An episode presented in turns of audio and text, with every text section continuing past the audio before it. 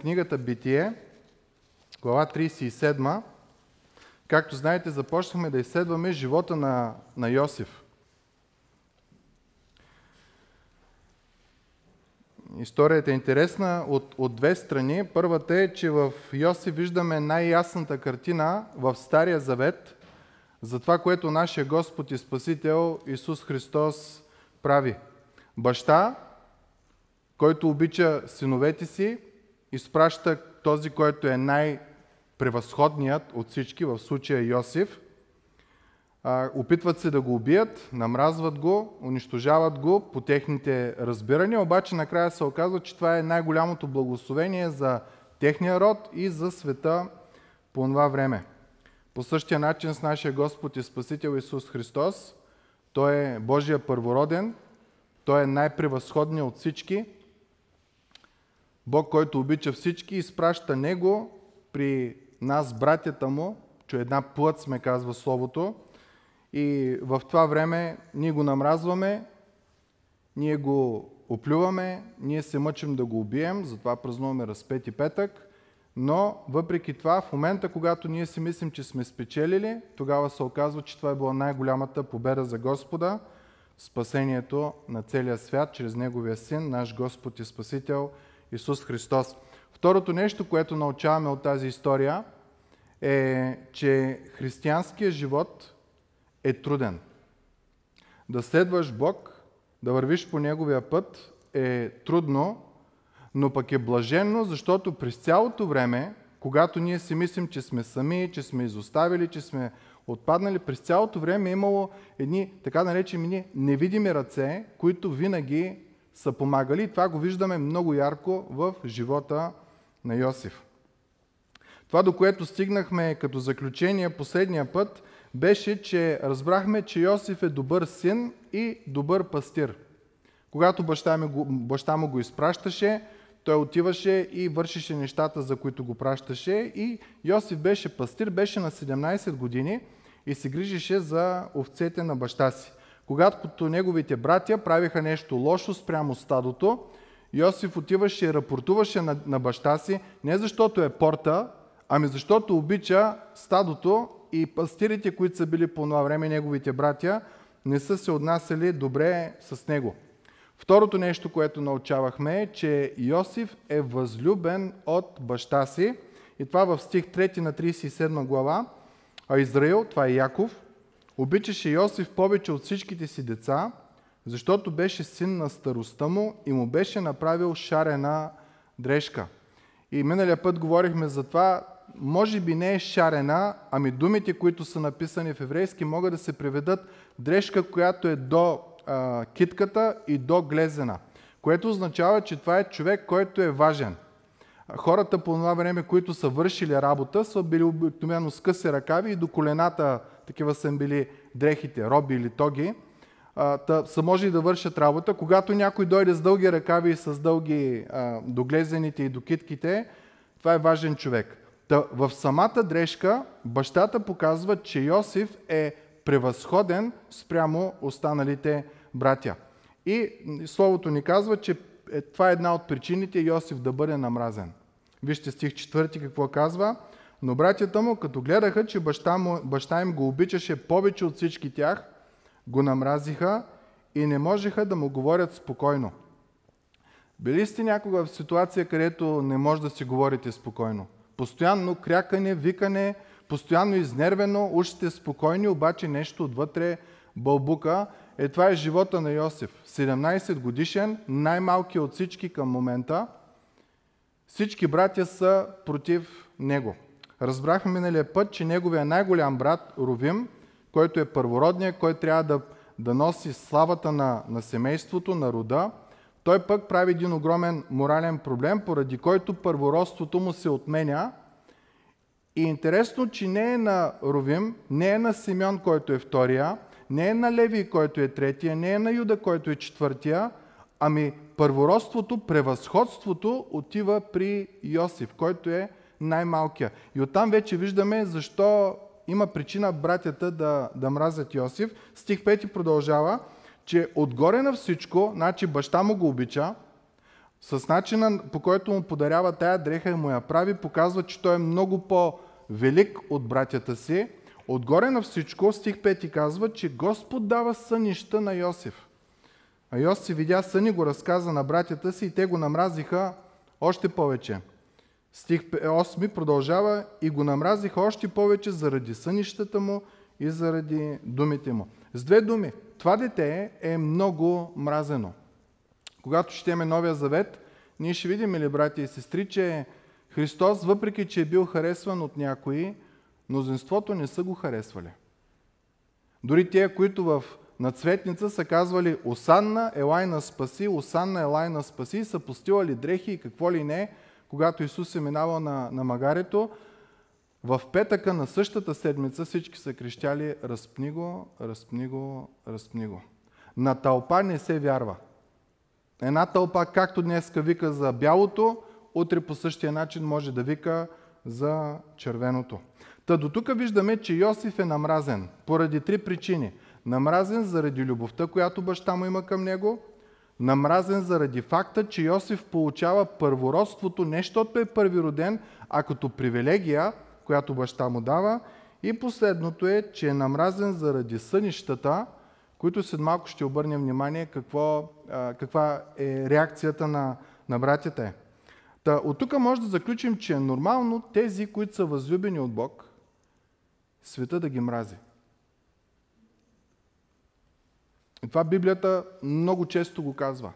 Тие, към които Бог показва милост, които Бог благославя, света ги проклина.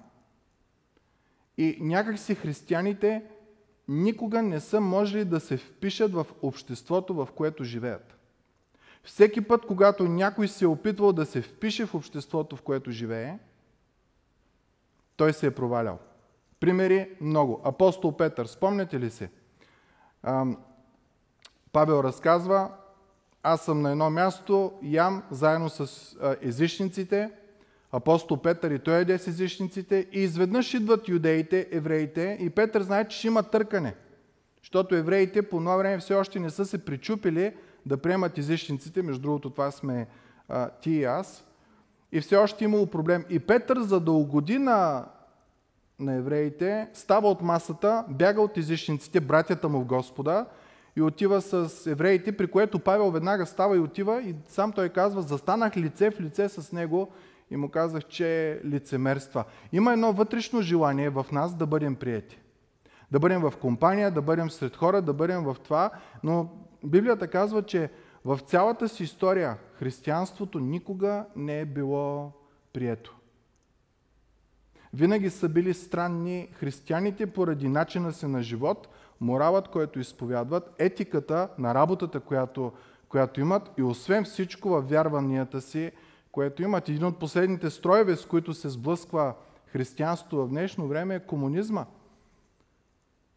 Основната там е, че партията е, е Богът. При християнството има друг Бог, който е умрял за тебе. Е не ти да умираш за партията, той е умрял за тебе. И отново виждаме сблъсък в страни като Китай, Северна Корея и къде къде ли още не.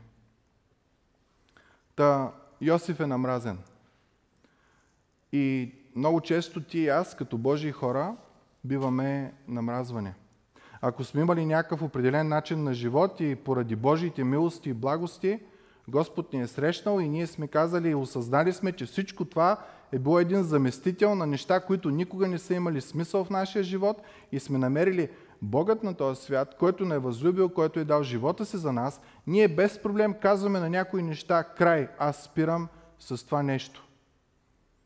Малко е по-трудно да го направим, но важно е да вземем решението и оттам нататък един момент в молитва, в който молим Божията сила за това нещо, защото атаките са много. От една страна Сатана ти атакува, като ти кара да се чувстваш мизерен и да си кажеш, е, че аз много по-добре бях преди Бог, отколкото сега от втората част, приятелите ни, които до сега са били, които, с които никакъв проблем не сме имали да живеем този неправеден начин на живот с тях, започват да ни се подиграват и ние искаме да се впишем. Искаме да се впишем, обаче е, не става. И Йосиф е такъв в тази ситуация, възлюбен от баща си, каквото баща му го накара, Йосиф го прави. Та послушен син. Йосиф беше син, който след малко ще видим, той много обичаше братята си, въпреки че те го мразиха. И Йосиф беше задължението, което имаше като пастир, той си го изпълняваше много добре. Миналия път дори казахме, че от това, което четем в текста, Йосиф е добър пастир. В сравнение с братята си, които, казва текста, са имали лошо поведение към стадото. Само може да гадаем какво е било, ама е било лошо поведение към стадото. И когато си толкова притиснат, Бог показва една милост към тебе в твоя живот, като ти дава известна доза благодат, която да ти укрепи. В случая това, което дава на Йосиф е сънища. И нека да прочетем тези истории. Стих 5 казва следното. А Йосиф видя сън и го разказа на братята си и те го намразиха още повече. Той им каза, чуйте, моля, този сън, който видях, ето ние вързвахме снопи на полето и моя сноп стана и се изправи и вашите снопи се наредиха наоколо и се поклониха на моя сноп. Реакцията е много интересна. Стих 8. А братите му попитаха, ти цар ли ще станеш над нас? Или господар ще ни станеш? И го намразиха още повече заради сънищата му и заради думите му. Много интересно, кой тълкува съня в тази история? Не е Йосиф. В другите истории по-нататък ще видим, че Йосиф е тълкователят на сънища, обаче тук самите негови братя. И защо ни се казва в този текст, че го намразиха и после се казва и го намразиха още повече. Защото братята разпознават, че това е от Бог. Татко го обича, има робата на първородство и се оказва, че Божието благоволение е над него. Дава му сънища. Братята започват да се газират, защото първородния не е, второродния, трето, четвъртия не е, а Йосиф е той, който получава всички тези неща.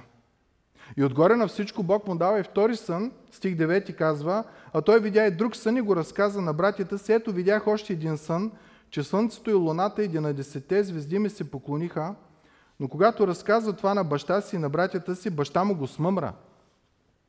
Какъв е този сън, който си видял?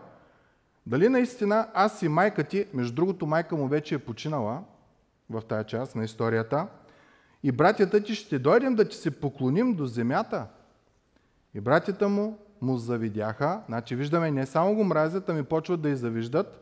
Защо завиждат? Защото осъзнават, че това е от Бог. И чуйте Яков, каква е последната реакция.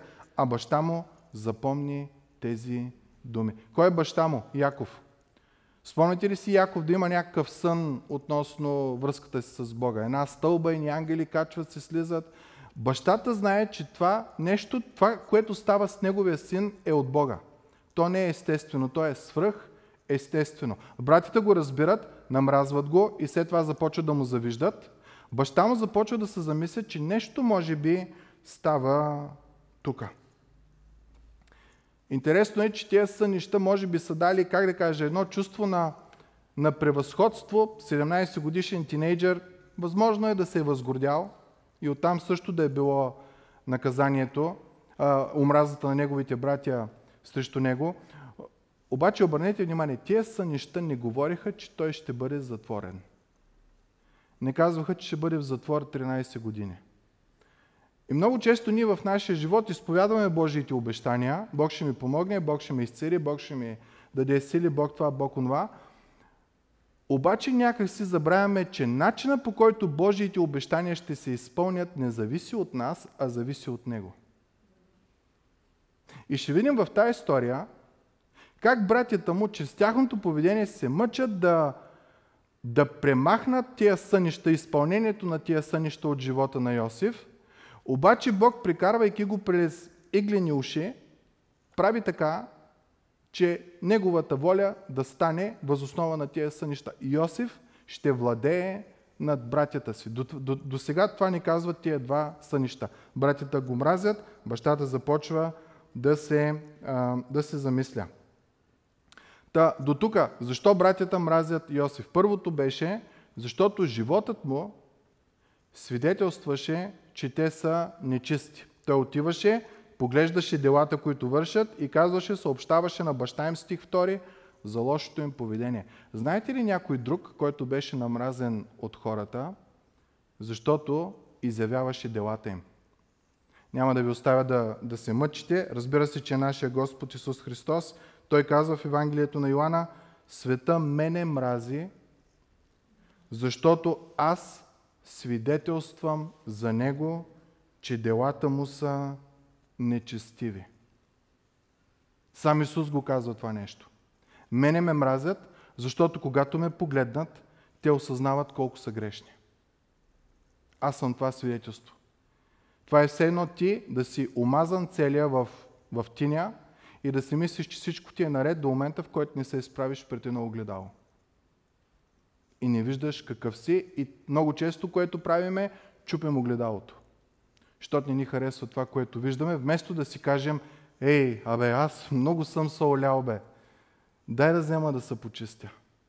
Гледай, чак кори са тръгнали да такова. В косата е влязло, под кожата, под ногтите е тръгнало. Много често, защото не искаме тая болезнена трансформация, понеже той е влязъл вътре в нас, ние чупим огледалото и си казваме, нищо ми няма. Продължавам напред. Когато вземе единия крак да се влачи от тежест, когато вземе злото наистина ножа опре до кокала, тогава ще му бера гайлето. Само да ви кажем, или приятели, че докато ножа опре до кокала, нещата обикновено са много късно в живота ни. Трудно е да следваме Христос. Първата причина е, че Той е огледалото, в което се гледаме и виждаме, че сме мръсни. Той казва, света ме мрази, защото като погледне мене, той вижда, че делата му са нечисти. Много лесно се следват Изберете си някоя известна личност, някой гуру, някой, който е много добричък такъв, който ти дава съвети, примерно Петър Дънов или, или който да си, да си изберем от, от нашата история или от света, в който живеем. Той винаги ти казва добри неща, всички хора го харесват и той ти казва, първи като мене и ти ще бъдеш добър. Обаче Исус, като дойде в твоя живот, той казва някои неща, които не ти харесват. Едно от тях, примерно Исаия 64, 6 казва, цялата ни правда е като омърсена дреха. Това, което ние сме си мислили, че е правилно, че е праведно, че е истинско, в Божиите очи е като омърсена дреха. Йоан 2 глава 24 стих казва, но Исус не им се доверяваше на хората, които идваха да го следват, защото познаваше всички човеци и знаеше какво е в сърцето на човека. И когато ти се изправиш пред Исус и първите неща, които чуваш, всъщност са, че цялата ти правда е като омърсена дреха и че моето свидетелство относно твоя живот е, че не, че си горе-долу човек, ами че всъщност наистина си нечестив, първото нещо, което идва в нашия живот е ние лудваме против Бог. Защото Той ни казва неща, които не са ни приятни, не са хубави. Нека си признаем, колко пъти, когато ние сме осъзнали, че сме грешни, и ни е казано, и четейки Библията, разбираме, че сме грешни, сме разперили ръце и сме казали, благодаря ти, Господи, че ми го каза. Не, то боли, то е неприятно. Защото ние си имаме една човешка гордост, където си мислим, че делата ни са, са добри. Щом не убивам, щом не лъжа, щом не крада. И в момента, в който прочетеш Библията, разбираш, че Бог започва да съди мислите ти и не само мислите, намеренията ти. Защо мислиш това нещо? И разбираме, че Господ иска не само външно да ни измие, ами Господ иска да влезе вътре в нашата душа и да ни прочисти и да ни изчисти. Въпреки, че Йосиф е мразен, той показваше невероятна любов към братята си. Въпреки, че Исус е мразен, нашия Господ и Спасител. Той дойде, стана като нас, смири се, от равенство с Бога стана човек, от човек стана слуга, най-долното в човека и когато дойде време да, да умира, той умря с най-долната смърт до ден днешен. Това е най-унизителната смърт. Представете ли си? Той, който е създал и желязото, от което са направени пероните, и дървото, от което е изкован кръста, и човека, който е взел чука и го е наковал, Исус се смирява да умре на тая смърт. Унизен, унизен, унизен, Знаете ли защо устоя той? Поради очакващата го радост, казва еврей. Ти и аз устояваме в християнската вяра, биваме верни на Бог в свят, който се е побъркал, апостол Павел казва, опако и извратено поколение, защото ние имаме една надежда, която не повяхва. В Божието присъствие, където няма зло, няма грях и ще го виждаме такъв, какъвто е Той. Затова Исус устоя от любов към Тебе и към мене и радостта му е, че чрез това Негово страдание ти и аз ще бъдем спасени, ако повярваме в Него. 12 стих, нека да прочетеме. А когато братята му бяха отишли да пасат стадото на баща си в Сихем, и тук трябва да обърнем нещо в Сихем, ако сте прочели битие няколко глави по-назад, ще обърнете внимание, че синовете на Яков направиха един голям, един голям, една голяма глупост в, в Сихем. Шефа, сина на, на царя на Сихем, изнасили тяхната сестра. Обаче се влюби в нея и за да не обезчести допълнително, да я остави нали, недевствена, отиде при баща си царя и каза, много ти се моля, направи всичко възможно, искам да се оженя за това момиче. И бащата отива при Яков, започват да говорят и а, синовете на, на Яков му казват, да, ама ние сме евреи за да се сближиме с вас, ние сме обрязани и вие трябва да се обрежете, за да станем един народ.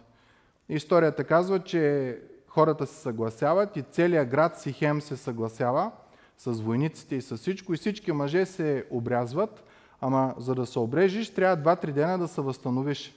И в момента, когато те са обрязани в немощ, тогава 12-те сина с техните слуги на, на Яков отиват и избиват абсолютно всички в Сихем. И после Яков казва, вие луди ли сте? Вие сте се побъркали. Как аз ще бъда пак след този народ? Вие сте го унищожили. И, и главатария ми и всички мъже сте, сте поразили. Та сега братята ги виждаме, отиват да пасат там, в Сихем. На това място, където преди правиха големите золуми. А Израил каза на Йосиф, като Израил е Яков. Нали братята ти пасат старото в Сихем? Ела да те изпратя при тях, а той отвърна, ето ме. Много интересна е ситуацията.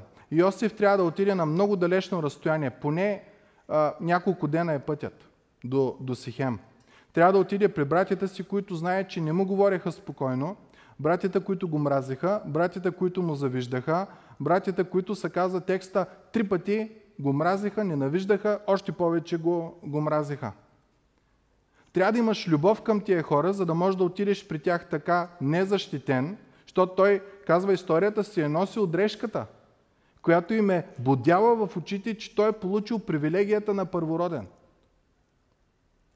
Трябва много да ги обичаш, за да си готов. Бащата казва, трябва да отидеш при тях, да видим дали всичко е наред. Йосиф не казва, ама татко, те не ме обичат, те, те ме мразят. Не, това е човек, който обича и казва, ето ме.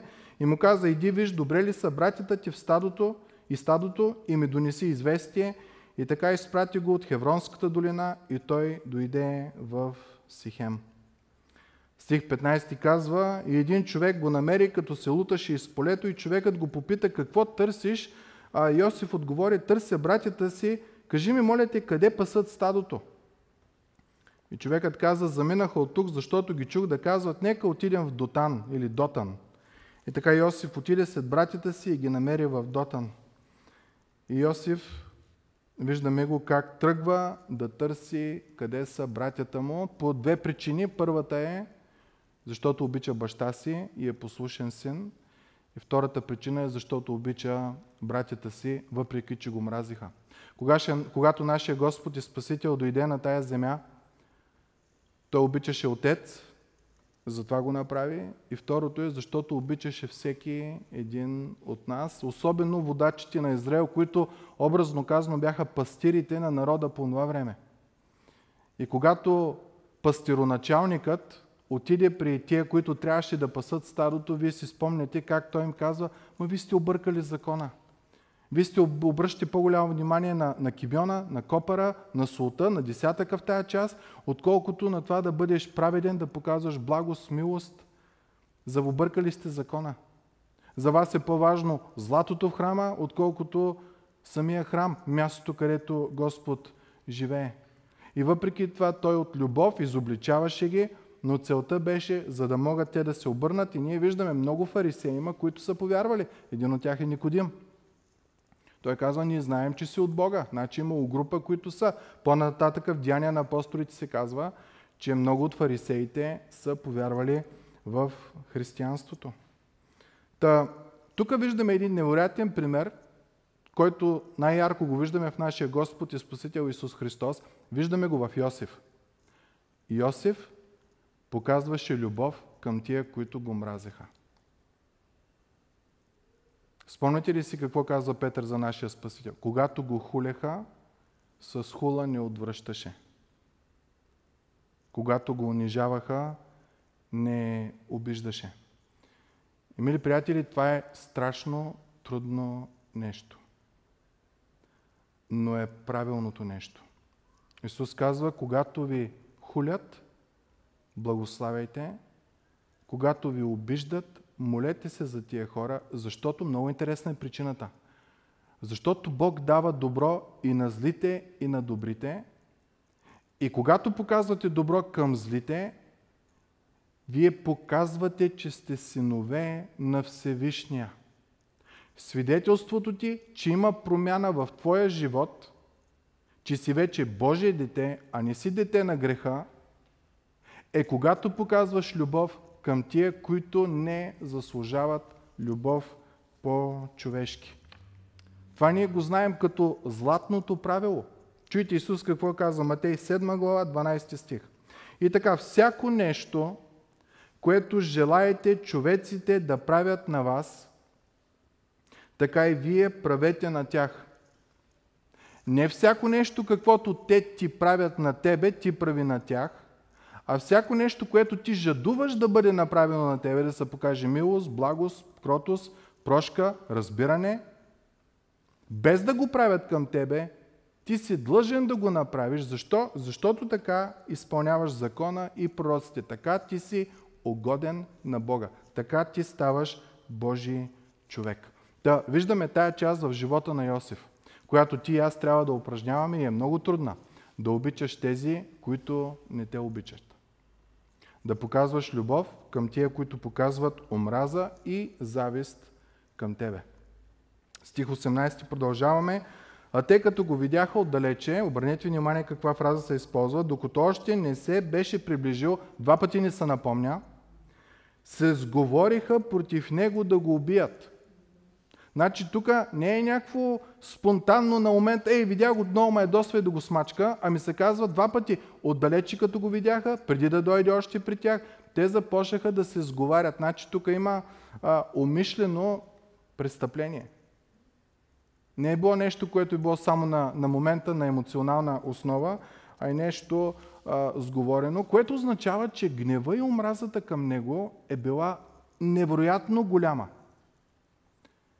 И Йосиф го е знаел. Самият текст казва, те спокойно не можеха да му говорят. Той постоянно е усещал тая омраза и това напрежение спрямо него. И въпреки това, когато татко каза, иди, виж ги, добре ли са, стадото добре ли е, той става и отива. Мили братко и сестро, ти и аз сме призвани да показваме любов към тия, които ни мразят. Защо? Защото Бог е показал любов към нас, когато ние сме били противници на Бога. Извинение нямаме. Борба имаме. И за тая борба сам Бог идва да ни помага. Той много добре знае какво е да обичаш враговете си. Това е неговата същност. Стих 19, какво се сговарят? Казаха се един на друг. Ето идва този съновидец. Значи е язвата коя е? Че Бог му е говорил и му е говорил неща, които говорят, че той ще е над нас. Елате сега да го убием и да го хвърлим в един от тези ровове и ще кажем, люд звяр го е изял и ще видим какво ще излезе от сънищата му. Очевидно е, че проблема са сънищата. Обърнете внимание какво те казват.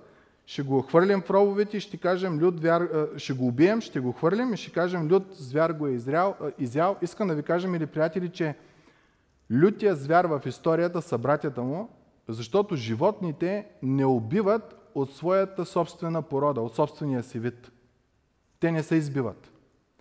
Хората сме единствените, които избиваме от нашия си вид. Хора убиват хора. Разбирате ли? За да има куче да убива куче, то трябва да е обучено за, за зло и, и такива неща. Това е много важно да го, да го осъзнаем. Та, в тази история ще видим, че лютия звяр, с който те искат да излъжат баща му, всъщност се оказва, че те са този лют звяр. Буквално текста казва, при своите си дойде, но своите си не го приеха. Къде намираме този стих? В Евангелието на Йоанна, говориш за Исус Христос, Йоанна 1 глава, 9 стих. Истинската светлина, която осветява всеки човек, изявява мотивите, желанията, страстите и всички тия неща, идваше на света. Той беше в света и светът чрез него стана, но светът не го позна. При своите си дойде, но своите му не го приеха. Стих 21. Виждаме, братята вече искат да го убият. Ровим, първородният, който все още първородството му не е отнето де-факто, то става в, 41, в 49 глава, когато се дава благословенията и директно му се казва, ровиме ти си първородния, обаче няма да получиш благословенията на първородството. До този момент Ровим няма статута, но, но е първороден. Ровим, като чу това стих 21, го избави от ръката им и каза да не го убиваме. Стих 22. Ровим им каза още, не проливайте кръв. Хвърлете го в този ров, който е в пустинята, но ръка да не вдигнете срещу него. Каза така, за да го избави от ръката им и да го върне на баща им. Значи виждаме, че тук някой се застъпва за Йосиф. Спомняте ли си, когато имаше заговор да унищожат нашия Господ и Спасител, да го убият, имаше хора, които се застъпваха за него. Помните ли Пилат? Всеки път, когато водиха Исус при Пилат, Пилат казваше, вина не намирам. Дори в един от случаите се казва, че Пилат, като видя, че са толкова настроени срещу Исус, го спука от бой, за да могат, като го видят смачкан, да го съжалят. И изкара го и каза, ето вашия цар. Те казват, той не е нашия цар, нашия цар е Цезар. На друго място виждаме, че Петър знаеше, че Исус е праведен, но когато дойде моментът и го нагряха, когато беше отдалече, беше седнал сред огъня, където са слугите, и те казват, ти беше с него. Петър казва, не е вярно, не съм бил. Те му казват, ти си, видяхме те, чухме те, говориш като един от тях. И тогава текста казва, Петър започна да проклина и да псува. С две думи Петър казва, а, говоря като него ли? Ей, сега чуй да видиш как говоря. И по този начин а, успя да избегне атаките. Друг, който виждаме за това нещо, Каяфа, първосвещеника, когато Исус беше доведен при него посред нощ да бъде, да бъде съден, наеха свидетели, които да говорят против Исус, обаче текста ни казва, че те като свидетелстваха, почнаха да, видя се, че лъжат, почнаха да се противоречат един на други и Каяфа ги премахна, като видя, че няма смисъл а, от тях. Спомняте ли си стотника, който ръководише ам, разпъването на Христос? Какво каза накрая? Той човек наистина беше Божий син. Така както с Йосиф Ровим каза, нека да не го убиваме. Той не е толкова лош, колкото си мислям. Така и с нашия Господ и Спасител имало някой, който се опитвал да се застъпва, но са били притиснати от тълпата. Пилат, фарисеите му казаха, ако го пуснеш, ще кажем на Цезаря, че не си приятел на Цезаря, ами си приятел на един, който казва, че е Божи син. А по това време Цезаря, император е казал, че той е Божи син. Да разбирате ли, те кажеш, ще те натопиме на шефа ти. Пилат кляква, клеква и казва, аз си измивам ръцете, правете каквото искате с него. Петър проклина три пъти. Каяфа желаеше да унищожи Исус. Стотника, виждаме, че и той чак накрая се сети кой е Христос. Стих 23, Йосиф пътува към тях, те започват вече да, да измислят начини, по които да го накажат. И когато Йосиф дойде при братята си, вижте първото нещо, което правят. Съблякаха дрехата от Йосиф, шарената дрежка, която носеше. Значи, това, което е будяло очите на братята, първо е било сънищата, второто е било дрежката. Когато го виждат отдалеч, кой е проблема? Сънищата. Когато идва при тях, кой е проблема? Дрежката. И два пъти тук се повтаря, съблякоха Йосиф, дрежката му, шарената дрежка, която носеше. Тогава взеха и го хвърлиха в рова, ровът беше празен, нямаше вода, нещо от рода на кладенеца, ма естествен такъв, който се е събирала а, вода. Текста тук не ни казва, че Йосиф се съпротивлява, но ако отидем в 42 глава на Битие, 21 стих, когато Йосиф вече им се открива кой е шеф на втория след фарона, чуйте братите какво си казват. Наистина сме виновни за нашия брат, че видяхме мъката на душата му, когато ни молише и ние не го послушахме. Затова ни постигна това бедствие. Та когато тук се казва, че му събляха дрежката и го хвърлиха в рова, това е било невероятен ужас за Йосиф. Мъка е била в него. Той е дошъл като брат, който ги обича. Той е дошъл от името на баща, който ги обича абсолютно всичките и те го смачкват.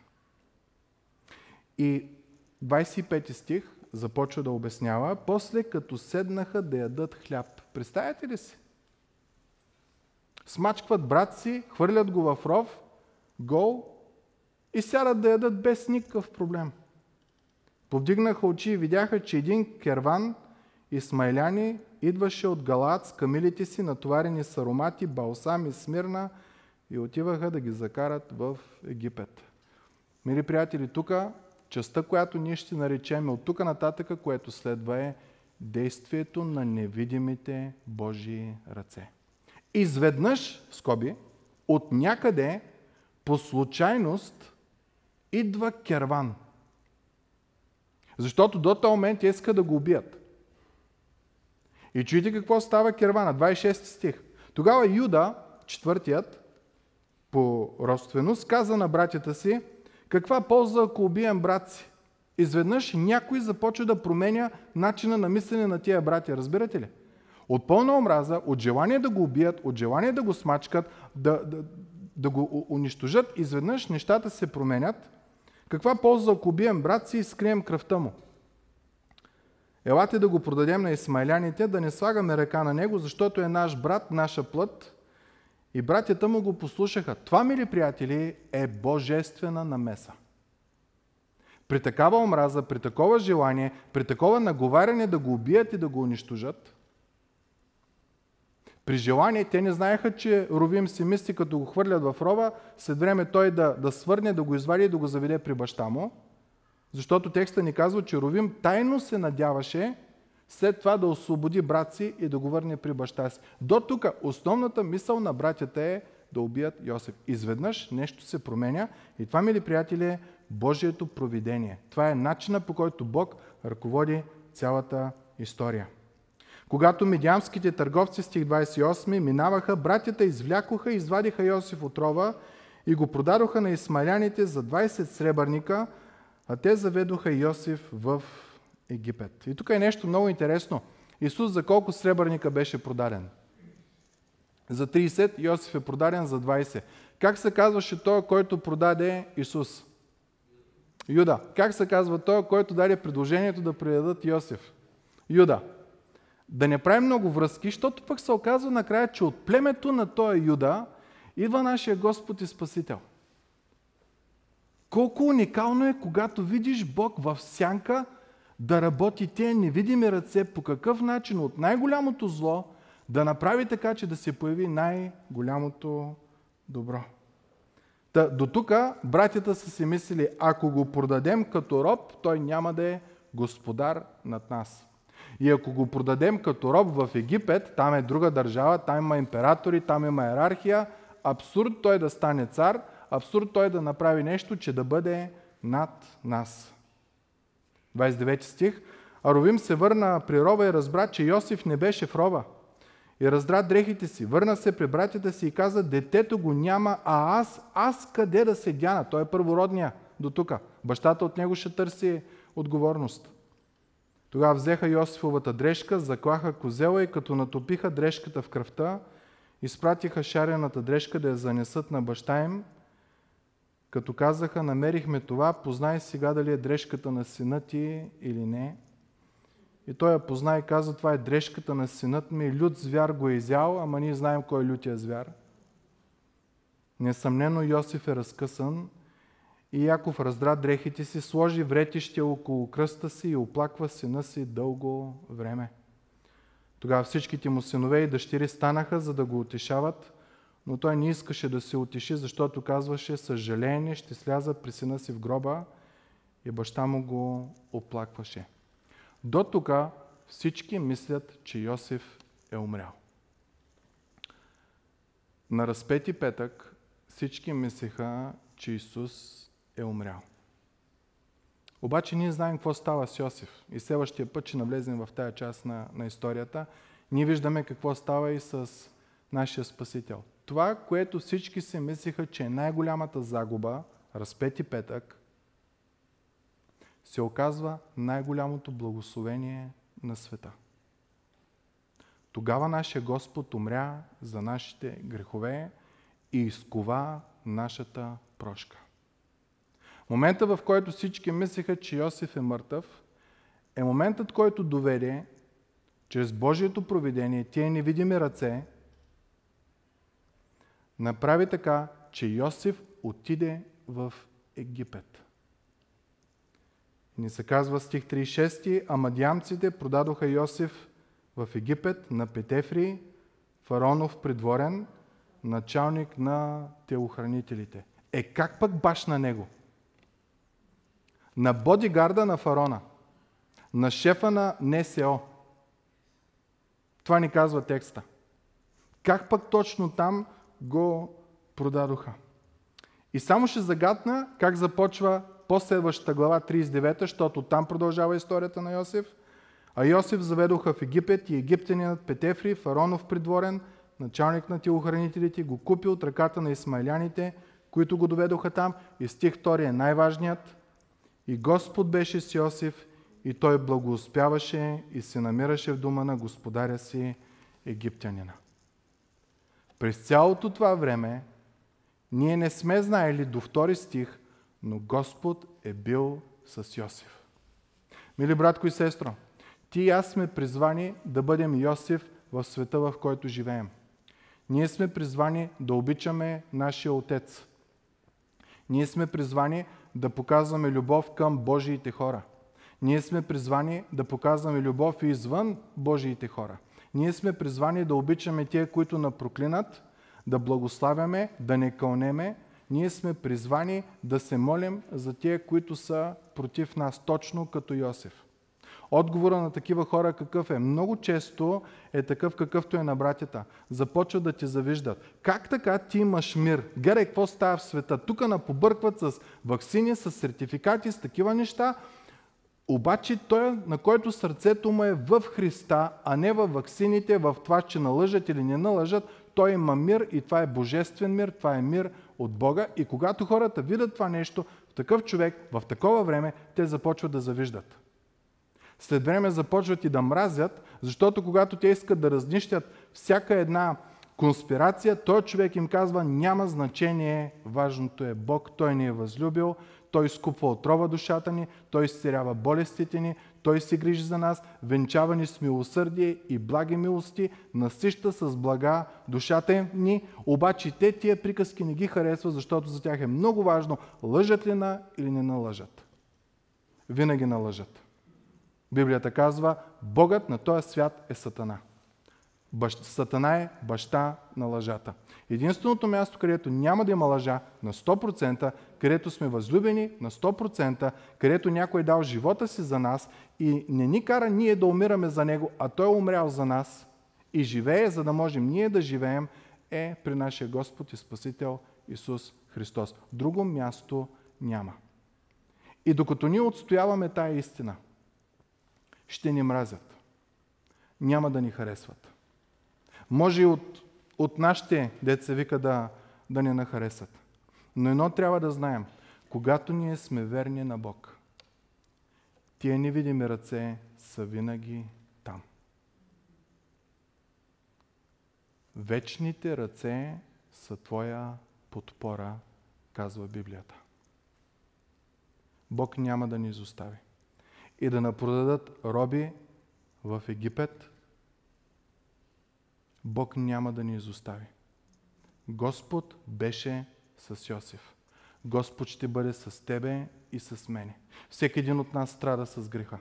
Имаме пристрастявания, имаме ли какви ли не неща. Мъчим се да сме верни на Бог, обаче тия неща като някакъв невидим враг постоянно и много добре знаят кога, как да ударят такива моменти с наши сили абсурд да успеем. Имаме нужда от невидими ръце. Имаме нужда някой по случайност да докара един караван с смайляни и медиамци, които да на вземат от мястото на смърт и да нас закарат в място ушким на робство, но накрая се оказва, че това е мястото, което върви постепенно към Твоето и моето спасение.